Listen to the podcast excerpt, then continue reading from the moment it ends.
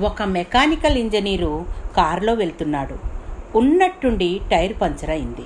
అటుగా ఎక్కడా ఎవరి రాకపోకలు లేవు.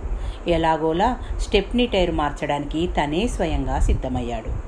బోల్టులన్నీ తీసి టైర్ మారుస్తుండగా చెయ్యి జారి బోల్టులన్నీ పక్కనే ఉన్న మురికి కాలువలో పడిపోయాయి.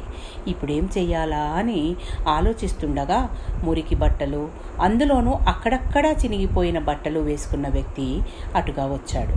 ఈయన్ని చూసి అయ్యా ఏమైందని అడిగాడు. అప్పుడు ఆ ఇంజనీర్కు కాలువలో దిగడానికి సరైన వ్యక్తి దొరికారని జరిగిందంతా చెప్పాడు.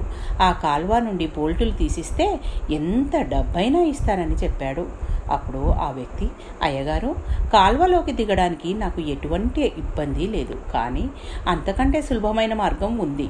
మిగతా మూడు టైర్ల నుండి ఒక్కో బోల్టు తీసి ఈ టైర్కు వేయండి. తర్వాత వచ్చే మెకానిక్ షాప్లో నాలుగు బోల్టులు తీసుకుని వేసుకుంటే సరిపోతుంది. అంతే అన్నాడు. అంతే ఇంత చదువుకున్న నాకు ఈ ఆలోచన ఎందుకు రాలేదా అని ఆశ్చర్యపోయాడు. మనిషిని చూసి తక్కువ అంచనా వేయకండి చిన్న చూపు చూడకండి. ఇప్పుడున్న చదువులు విజ్ఞానాన్ని పెంచి జ్ఞానాన్ని శూన్యం చేస్తున్నాయి. అన్ని తెలివితేటలు ఉన్నా ఆ సమయంలో ఏది ఎప్పుడు ఎక్కడ వాడాలో తెలియడం లేదు. Thank you me ಪದ್ಮದೇವ